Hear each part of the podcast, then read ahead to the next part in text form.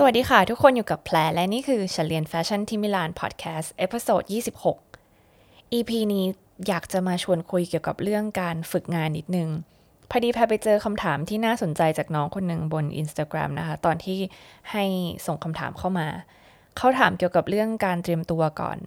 จะไปฝึกงานในแบรนด์อะไรเงี้ยซึ่งแพรรู้สึกว่าเป็นคำถามที่น่าสนใจมาก เพราะว่า ตอนที่แพรไปฝึกงานที่ Missoni เนี่ยหลังจากที่เรียนจบเนาะเราก็เสิร์ชหาข้อมูลพวกนี้เยอะมากเลยว่าเราต้องเตรียมตัวอะไรบ้าง คืออยากได้อะไรที่มันแบบชัดเจนนิดนึงว่าเกี่ยวกับสายแฟชั่นนะอะไรเงี้ยเราต้องทำอะไรไปบ้างหรือเปล่า EP นี้ก็เลยคิดว่าจะมาแชร์ว่าก่อนแพรไปฝึกงานเนี่ยแพรสุดท้ายแล้วแพรทำอะไรไปบ้าง แล้วแพรก็รู้สึกว่ามันได้ผลนะคะ แพรก็สรุปง่าย ๆ อยู่ประมาณ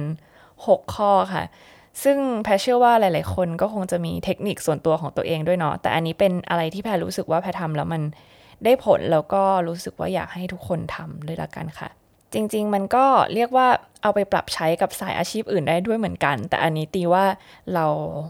เราเล่าแบบเหมือนพยกตัวอย่างเป็นเคสของแพรไปให้ฟังด้วยพลางๆด้วยละกันน้อง ๆ ทุกคนจะได้เห็นภาพเนาะอย่างแรกเลยเนี่ยคือเรื่องของการศึกษาข้อมูลเกี่ยวกับแบรนด์ที่เราจะไปทำคือ เรียกว่าปกติเวลาเราจะเข้าบริษัทเราก็ต้องรู้อยู่แล้วว่าบริษัทนี้ทำอะไรบ้างเนาะแต่ถ้าเป็นแบรนด์แฟชั่นนะคะคือนอกจากที่เราจะรู้ว่าบริษัทนี้อยู่ในเครืออะไร ใครเป็นเจ้าของเอองานดีไซน์ส่วนใหญ่สไตล์ของเขาเป็นยังไง เราอาจจะต้องไปดูคอลเลกชันอย่างน้อยที่สุดเลยนะคะ อย่างน้อยที่สุดคือ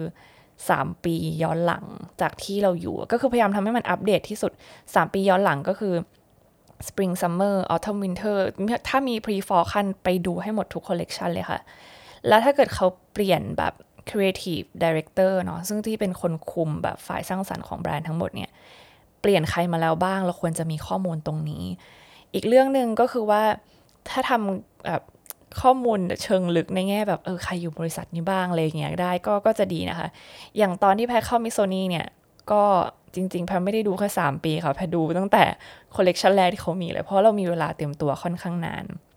มีเวลาเตรียมตัวแบบเป็นเดือนอะไรอย่างเงี้ยค่ะ ดูหมดทุกคอลเลกชันเลย แต่ว่าต้องจำให้แม่นที่สุดคือคอลเลกชันที่ถูกพูดถึงเยอะมากๆ แล้วก็เป็นคอลเลกชันที่ย้อนหลัง 3 ปีนี่แหละค่ะที่ที่ต้องจำได้จริง ๆ รู้แม้กระทั่งว่าเขาจัดที่ไหนอะไรเงี้ยเพราะว่า เรารู้สึกว่าไม่งั้นเราเข้าไปเราเป็นคนใหม่เราเราเป็นเด็กใหม่เราจะไม่รู้เรื่อง อีกเรื่องก็คือแพรไปเปิด LinkedIn แล้วดูว่าใครทำงานที่นี่บ้างอะไรเงี้ยเข้าไปแล้วจะได้มีไอเดียหนึ่งว่าเออเออเราแอบไปไปสืบค้นข้อมูลเขามาก่อนแล้วนะคะ นอกจากนั้นเนี่ยก็ดูข่าวคือข่าวที่พูดถึงบริษัทของเรา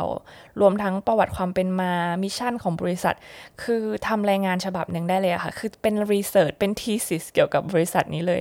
เอาเป็นว่าเข้าไปแล้วแบบ รู้สึกขอบคุณตัวเองมาก เพราะว่าบางทีเขาก็พูดถึงว่า เอ้ย ไอ้รูปคอลเลกชันเนี้ยดูแล้วเหมือนแบบ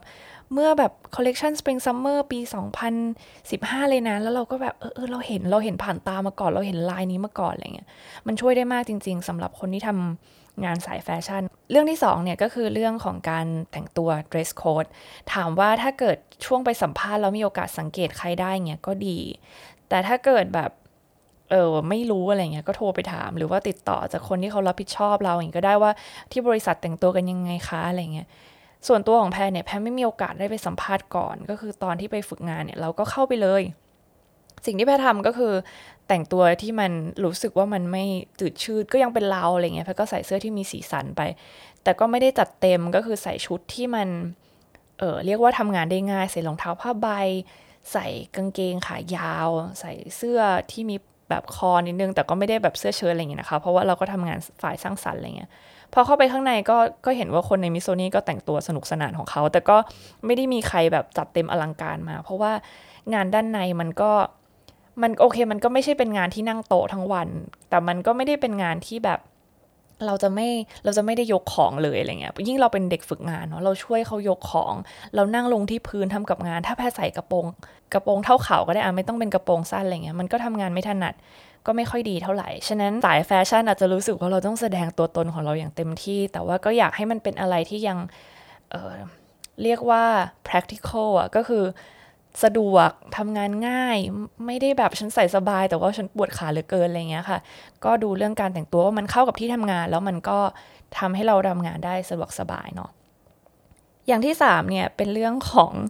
เออเรียกว่าการเตรียมตัวของตัวเองลึกๆแล้วกัน ก็คือว่าการมีอีเมลดีๆ คือบางทีเราไปฝึกงานเขาอาจจะยังไม่ได้ให้อีเมลของบริษัทกับเราอะไรเงี้ย แล้วก็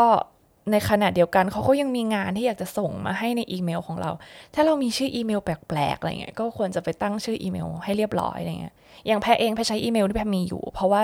มันก็เป็นอีเมลแบบ p l a p l o y s อะไรเงี้ย ก็คือเรามีอีเมลที่ค่อนข้างจะเป็นทางการอยู่แล้ว อันนี้เอามาใช้ทำงานก็ไม่ค่อยมีปัญหาเท่าไหร่ แต่ถ้าใครมีชื่ออีเมลแบบหนึ่งสอง hello อะไรเงี้ย คือแนะนำให้ตั้งเลยค่ะ เพราะว่าคนในที่ทำงานเราเขาก็จะได้จำอีเมลเราได้ง่ายด้วย อย่างที่สี่เนี่ยคือเรื่องของการศึกษาเส้นทาง เพราะว่าอันนี้ก็เป็นหนึ่งในเรียกว่า basic แล้วกันของทุกๆ คนไม่ว่าจะเข้าบริษัทไหน ควรจะทำการบ้านเรื่องการเดินทางไปก่อนว่าบริษัทมันอยู่ตรงนี้เราจะไปที่เนี่ยเราออกเวลาเนี้ยรถมันติดไหม เราต้องขึ้นอะไรบ้างต้องเปลี่ยนกี่สาย อย่างของแพรเนี่ย แพรก็ตอนครั้งแรกที่ไปบริษัทเนี่ยด้วยความที่เราก็ไม่ได้ติดต่อใครในบริษัทเลย เพราะมันผ่านเหมือน เราได้รางวัลอย่างเงี้ยค่ะ ช่วงฝึกงาน แล้วก็ผ่านโรงเรียนซะมากกว่า โรงเรียนก็บอกว่าเนี่ยบริษัทอยู่ตรงนี้แหละ เราก็รู้ใน Google Map เนาะแต่เราไม่รู้ว่ามันต้องทำยังไง ตอนนั้นก็ออกล่วงหน้าสามชั่วโมง เพราะบริษัทมันไกลมากเลยเงี้ยก็นั่งรถไฟข้ามเมืองไปจนถึงเมืองที่ใกล้ที่สุดอะไรเงี้ยค่ะพอยู่มิลานเนาะพก็นั่งไปถึงกาลาลาเต้เป็นช่วงตรงกลาง ระหว่างบาริเซ่กับมิลานอย่างเงี้ยแล้วก็นั่งแท็กซี่ต่ออีก 40 นาทีไปถึงบริษัท พอไปถึงแล้วเนี่ยถึงได้รู้ว่าอ๋อจริง ๆเขามีสถานีที่ใกล้กว่านั้น แล้วก็มีรถบริษัทไปรับอะไรเงี้ยหลังจากนั้นก็เลยวางแผนการเดินทางได้ แต่ถ้าใครที่แบบอยู่ที่ไทยเพราะว่ามันน่าจะสะดวกสบายกว่านั้น ยิ่งแบบเราคุยภาษาเดียวกันเนาะก็สอบถามกันก็ได้ค่ะว่า เราเดินทางยังไงสะดวกที่สุด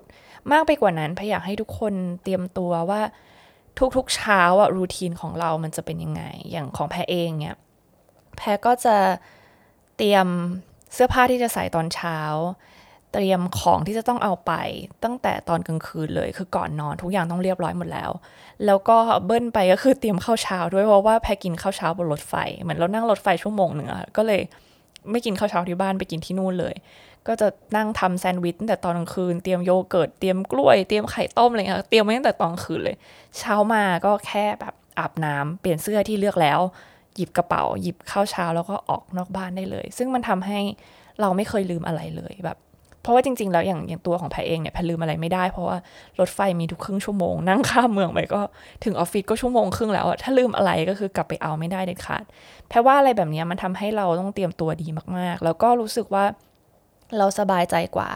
ยิ่งเราเป็นเด็กฝึกงานนะคะยิ่งยิ่งควรจะแสดงให้เขาเห็นเลยว่าเราใส่ใจในตรงนี้นะไม่ได้มาเล่นๆนะ เพราะว่าถึงแม้เราจะฝึกงานเราก็จริงจังแล้วก็เป็นมืออาชีพ ก็แนะนำให้เตรียมตัวทุกอย่างตั้งแต่ก่อนนอนค่ะ เช้าตื่นมามันจะได้ไม่ฉุกละหุกอะไรเงี้ยแล้วก็การที่ไปถึงที่ทำงานสายในวันแรกเนี่ย แพทย์ถือว่าเป็นอะไรที่ เป็นอะไรที่ first impression มันเสียจริง ๆ นะคะ ฉะนั้นยังไงก็เผื่อเวลาออกให้ดีสุดเท่าที่จะทำได้เลย เผื่อไว้ล่วงหน้าที่สุดหลังจากนั้นจะได้แบบกะเวลาได้ ก็อันนี้เป็นเรื่องที่สำคัญค่ะ ข้อที่ห้าเนี่ยคือ เรื่องของการอันนี้ส่วนตัวเนาะเรื่องของการอัปเดตข้อมูลเพิ่มเติมเกี่ยวกับวงการแฟชั่น คืออย่างข้อแรกแพรบอกไปแล้วว่าศึกษาศึกษาเกี่ยวกับแบรนด์ แต่ในขณะเดียวกัน เพราะว่าเราจะไปทำงานในในแบรนด์แฟชั่นเขาต้องมีเรื่องที่เขาคุยเกี่ยวกับการอัปเดตปัจจุบันอยู่แล้ว ยิ่งถ้าเราเป็นคนประมาณแพรที่บางทีแบบอ่านข่าวบ้าง ไม่อ่านข่าวบ้างอะไรเงี้ยก่อนไปนี่คือ จะเต็มนะคะ ย้อนหลังมีอะไรบ้าง เออใครเป็นใครอะไรเงี้ยอ่านไว้บ้าง เพราะว่าไม่งั้นไปถึงเราจะไม่ค่อยสนุก เพราะว่าเขาก็จะคุยกันนู่นนี่นั่นอะไรเงี้ยยิ่งคนทำงานเขาก็เรียกว่าเขาได้ใช้ข้อมูลพวกนี้ตลอดอยู่แล้ว ระหว่างเขาทำงานเขาคุยกันเราก็จะไม่ get ถ้าเราไม่ศึกษาข้อมูลเกี่ยวกับแฟชั่นไว้บ้าง หรือแบบ บางทีก็ต้องปัดฝุ่นอะเรื่องที่เราเคยเรียนไปบ้างแล้วอะไรเงี้ยค่ะว่าประวัติศาสตร์แฟชั่นมีอะไรถามว่ามันจำเป็นต้องรู้ขนาดนั้นไหมก็ไม่แต่ว่าเวลาเราไปทำ research กับเพื่อนอย่างตอนแพรฝึกงานไปโชคดีก็คือ เราได้ช่วยทำ research เราได้ช่วยหาข้อมูลทำ mood board ออกแบบเสื้อผ้าเต็มที่หมดแพรรู้สึกว่าเขาเวลาหัวหน้าให้โจทย์มา เราไม่ต้องแบบเออว่าแบบลืมหมดแล้วอะไรเงี้ยเราเราจำได้อยู่ แล้วก็ทำงานได้คล่องแคล่วขึ้น ฉะนั้นบางทีการปัดฝุ่นความรู้เก่าบวกกับ อัปเดตเรื่องราวเกี่ยวกับแฟชั่นข้อมูลแฟชั่นเพิ่มเติมนะปัจจุบันเพื่อให้คุยกับคนอื่นได้รู้เรื่องทำงานได้ราบรื่นเนี่ยก็เป็นสิ่งที่ควรทำเหมือนกัน แล้วก็ข้อสุดท้ายเนี่ยเป็นเรื่องของการดูแลตัวเอง ทั้งทั้งห้ามให้ตัวเองป่วยเนาะก็คืออย่านอนดึกอย่าแบบพักผ่อนไม่พอ อย่าหักโหมอย่าทำอะไรแปลกๆก่อนที่จะเริ่มไปฝึกงานอะไรเงี้ยไปเล่นอะไรเสี่ยงๆอะไรเงี้ยรวมไปถึงการที่ รับมือกับสภาพจิตใจตัวเองแบบโอเค การตื่นเต้นเนี่ยแพรรู้สึกว่ามันเป็นสิ่งที่ดีนะคะ มันทำให้เราแบบรู้สึกฮึกเหิมอยากจะทำงานได้เจอคนใหม่ ๆ ได้เจอที่ใหม่ ๆ แต่ในขณะเดียวกันก็อย่าให้แบบตัวเองประมาทอะไรเงี้ยจนเกินไป คิดซะว่ามันเป็นประสบการณ์ที่ดีแล้วไม่ว่าอะไรจะเข้ามาเนี่ย เราพร้อมที่จะรับเต็มที่เราพร้อมที่จะเปิดใจเรียนรู้อะไรใหม่ ๆ แล้วก็เรียกได้ว่าเออตั้งใจว่าเราไปช่วยเขาแล้วเขาก็ช่วยสอนเราด้วย ก็คือวินวินละกัน สรุปก็คือมีทั้งหมด 6 ข้อเนี่ยแหละเนาะที่แพรรู้สึกว่า based on ประสบการณ์ของตัวเองแล้วเรารู้สึกว่ามันใช้ได้จริง แล้วก็รู้สึกว่าน้องๆ คนไหนที่ยังตื่นเต้นยังแบบมืดแปดด้านอยู่ว่าจะไปฝึกงานแล้วทำไงดีเนี่ยลองเลือกบางข้อหรือว่าเลือกทุกข้อเลยก็ดีนะคะ เอาไปใช้ได้ใครมีอะไรเพิ่มเติมเนี่ย ก็ทักมาบอกกันบ้างก็ได้นะคะ สนใจเหมือนกัน ยังไงก็ให้กำลังใจทุกคนที่กำลังจะไปฝึกงานหรือไปทำงานนะคะ